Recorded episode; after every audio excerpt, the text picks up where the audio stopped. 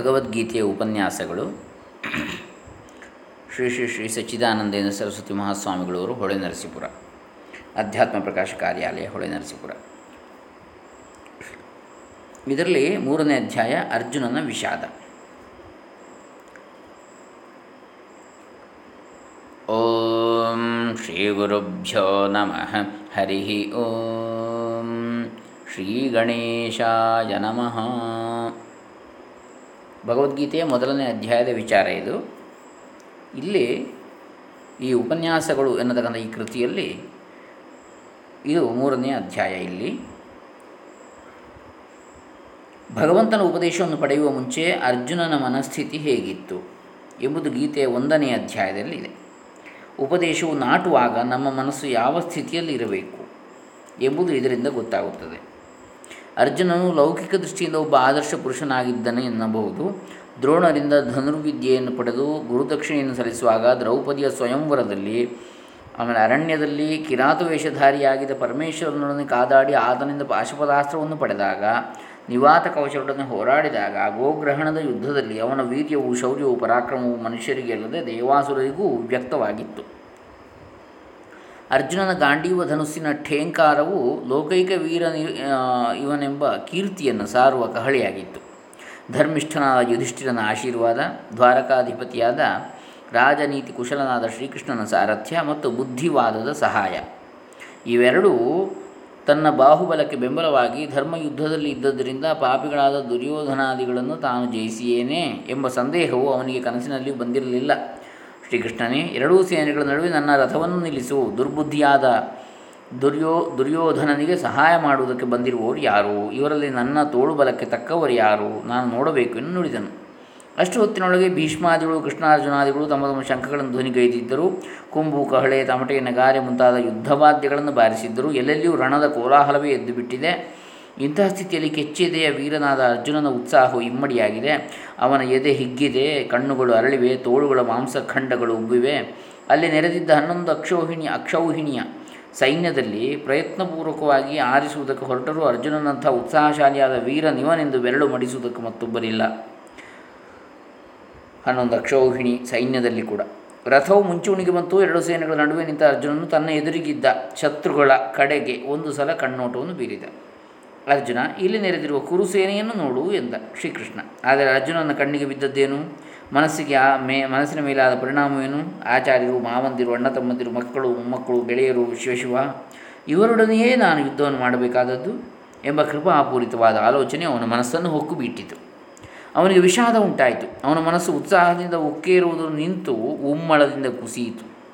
ಎದುರಿಗಿರುವುದು ಹುಲಿಯನ್ನು ತಿಳಿದು ಬಿಲ್ಲಿಗೆ ಬಾಣವನ್ನು ಜೋಡಿಸಿದಾಗ ಅದು ಹಸುವೆಂದು ತಿಳಿದವನಿಗೆ ದಾನ ಮಾಡಿದ ಪ್ರಯತ್ನಕ್ಕಾಗಿ ಪಶ್ಚಾತ್ತಾಪ ಉಂಟಾಗುವಂತೆ ಆಯಿತು ಅರ್ಜುನನ ಸ್ಥಿತಿ.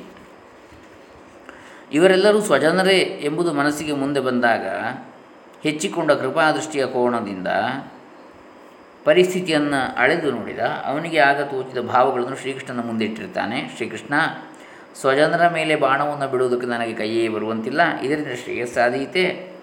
ಇವರಿಲ್ಲದೆ ನಮಗೆ ರಾಜ್ಯ ಭೋಗದಿಂದ ಆಗಬೇಕಾದದ್ದಾದರೂ ಏನು? ಸ್ವಜನರಾದ ನಮ್ಮನ್ನು ಅವರು ಹೊಡೆಯಬಹುದೇ? ಅವರಿಗೆ ಪಾಪವೂ ಬರುವುದಿಲ್ಲವೇ ಎಂದು ನೀನು ಕೇಳಬಹುದು.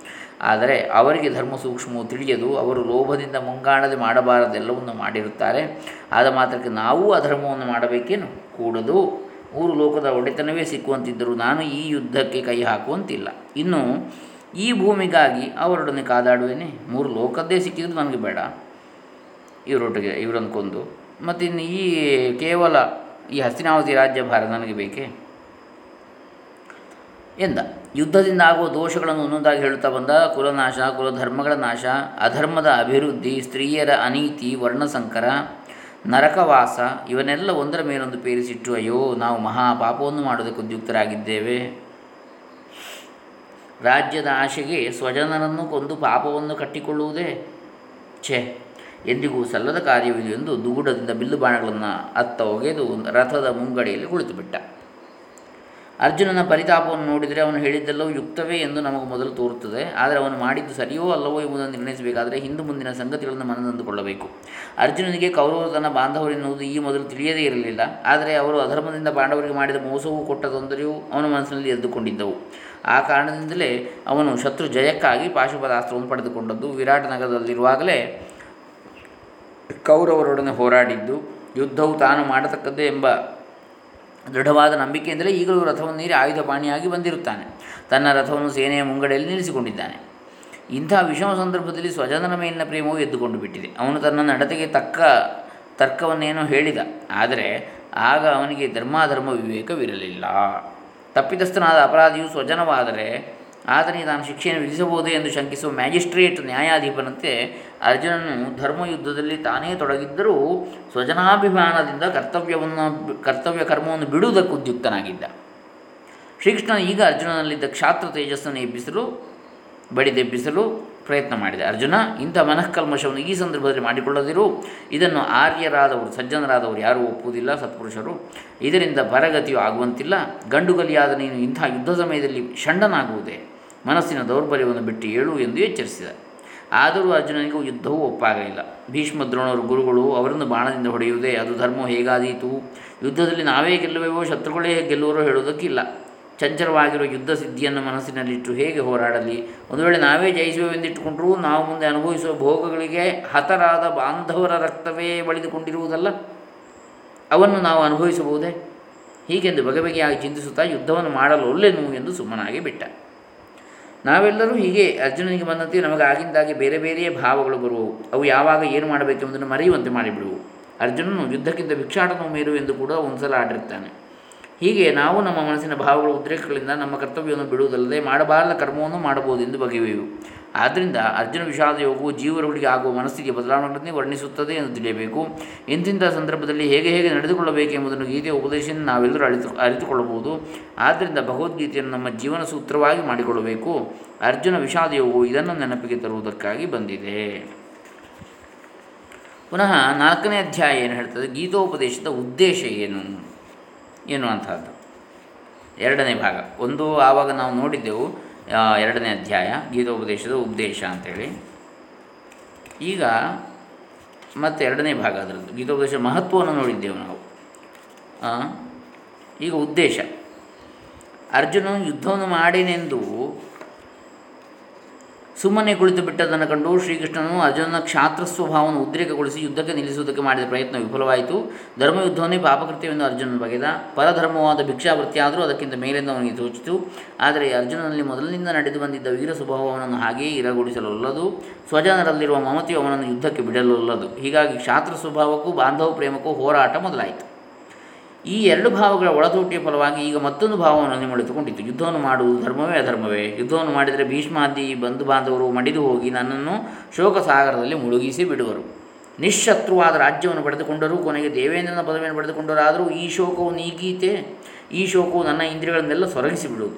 ಆ ಬಳಿಕ ಏತರ ಭೋಗ ಯುದ್ಧವು ನನಗೆ ನಿಜವಾಗಿ ಧರ್ಮವೇ. ಹಾಗಾದರೆ ಅದನ್ನು ಮಾಡದೇ ಬಿಟ್ಟರೆ ಇಹಪರದಲ್ಲಿ ನನಗೆ ಸದ್ಗತಿ ಆದೀತೆ ಎಂದು ಯೋಚಿಸುವುದಕ್ಕೆ ಮೊದಲು ಮಾಡಿದೆ. ಸ್ವಜನನ ಮೇಲಿನ ಮೋಹದಿಂದ ಇವರು ನನ್ನವರು, ನಾನು ಇವರವನು. ಯುದ್ಧದಲ್ಲಿ ನಮ್ಮಿಬ್ಬರ ಈ ಗಾಢವಾದ ಬಾಂಧವ್ಯವು ಕಡಿದು ಹೋಗುತ್ತದೆ ಎಂಬ ಯೋಚನೆಯುಂಟಾಗಿ ಶೋಕಾವಿಷ್ಟನಾದ ಅರ್ಜುನನಿಗೆ, ಧರ್ಮವು ಯಾವುದು? ಅಧರ್ಮವು ಯಾವುದು ಎಂಬುದು ತಿಳಿಯದಾಗಿದೆ. ಆಗ ಅವನು, ಕೃಷ್ಣ, ನನಗೆ ಧರ್ಮವು ಯಾವುದೆಂದು ತಿಳಿಯದ ದಿಗ್ಭ್ರಾಂತಿಯಾಗಿದೆ ಇಂಥ ದುಸ್ಥಿತಿಯಲ್ಲಿ ನಾನೇನು ಮಾಡಬೇಕು? ನೀನೇ ನನಗೆ ತಿಳಿಯ ಹೇಳಬೇಕು. ನಾನು ನಿನ್ನ ಶಿಷ್ಯನೆಂದು ಭಾವಿಸಿ ನಿಜವನ್ನು ನನಗೆ ಹೇಳು. ನಿನ್ನ ನನ್ನ ಸ್ನೇಹದ ಮೇಲಾಗಲಿ, ನೆಂಟತನದ ಮೇಲಾಗಲಿ ಬೆಲೆ ನೀಡದೆ ಶಿಷ್ಯನಿಗೆ ಗುರು ಹೇಳಬೇಕಾದ ಉಪದೇಶವನ್ನು ಮಾಡು ಎಂದು ಅಂಗಲಾಚಿ ಬೇಡಿಕೊಳ್ತಾ ಇದ್ದಾನೆ. ಈ ಭಾವವು ಬಹಳ ಮುಖ್ಯವಾದದ್ದು. ಕ್ಷಾತ್ರ ಸ್ವಭಾವವಾಗಲಿ, ಸ್ವಜನರಲ್ಲಿ ಇರುವ ಪರಮ ಕೃಪೆಯಾಗಲಿ, ಧರ್ಮದ ತತ್ವವನ್ನು ತಿಳಿಯುವುದಕ್ಕೆ ಎಂದಿಗೂ ಸಹಾಯಕವಾಗಲಾರವು.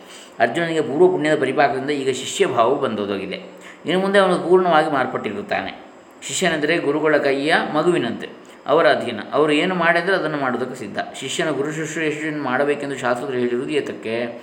ಗುರುಗಳ ಬಳಿ ಇದ್ದುಕೊಂಡು ಅವರ ಚಾಕರಿ ಮಾಡುತ್ತಿದ್ದರೆ ಶುಶ್ರೂಷೆ ಆಯಿತು ಎಂದು ಎಂದಿಗೂ ಭಾವಿಸಬಾರದು. ಶುಶ್ರೂಷೆಯ ಮುಖ್ಯ ಮರ್ಮವು ಯಾವುದೆಂದರೆ ಶಿಷ್ಯನು ತನ್ನ ವ್ಯಕ್ತಿತ್ವವನ್ನು ಕಳಚಿ ಹಾಕುವುದೇ.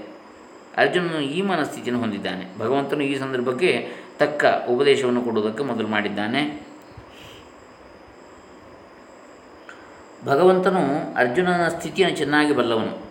ಅವನಿಗೆ ಸಣ್ಣಪುಟ್ಟ ಕಾರಣಗಳನ್ನು ಹೇಳಿ ಯುದ್ಧದಲ್ಲಿ ತೊಡಗುವಂತೆ ಮಾಡುವುದು ಆಗದ ಕೆಲಸವೆಂಬುದು ಆತನಿಗೆ ಗೊತ್ತು. ಅರ್ಜುನನು ಯಾವ ರಾಜ್ಯದ ಆಸೆಯಿಂದಲೂ ಯುದ್ಧಕ್ಕೆ ಕೈ ಹಾಕುವಂತಿಲ್ಲ, ಯಾವ ಕೀರ್ತಿಗೂ ಆಸೆಪಟ್ಟು ಯುದ್ಧವನ್ನು ಮಾಡುವಂತಿಲ್ಲ. ಶತ್ರುಗಳು ತನ್ನ ಮೇಲೆ ಬಿದ್ದರೂ ತಾನು ಯುದ್ಧ ಮಾಡುವುದಿಲ್ಲವೆಂದಿದ್ದಾನೆ. ಹೆಚ್ಚಿನ ರೋಗವಿರುವಾಗ ಸಣ್ಣಪುಟ್ಟ ಚಿಕಿತ್ಸೆಗಳು ಹೇಗೆ ಕೆಲಸಕ್ಕೆ ಬರುವುದಿಲ್ಲವೋ, ಹಾಗೆಯೇ ಶೋಕ ಮೋಹಗಳಿಂದ ಧರ್ಮಾಧರ್ಮ ವಿವೇಕವಿಲ್ಲದೆ ಕುಳಿತಿರುವ ಅರ್ಜುನನಿಗೆ ಆತ್ಮವಿದ್ಯೆಯ ಹೊರತು ಮತ್ತೆ ಯಾವುದೂ ಉದ್ಧಾರಕವಾಗಲಾರದು ಎಂದು ಖಚಿತವಾಗಿ ಗೊತ್ತಾಗಿದೆ. ಆದ್ದರಿಂದ ಭಗವಂತನ ಈ ಗೀತೋಪದೇಶವನ್ನು ಪ್ರಾರಂಭಿಸಿರ್ತಾನೆ.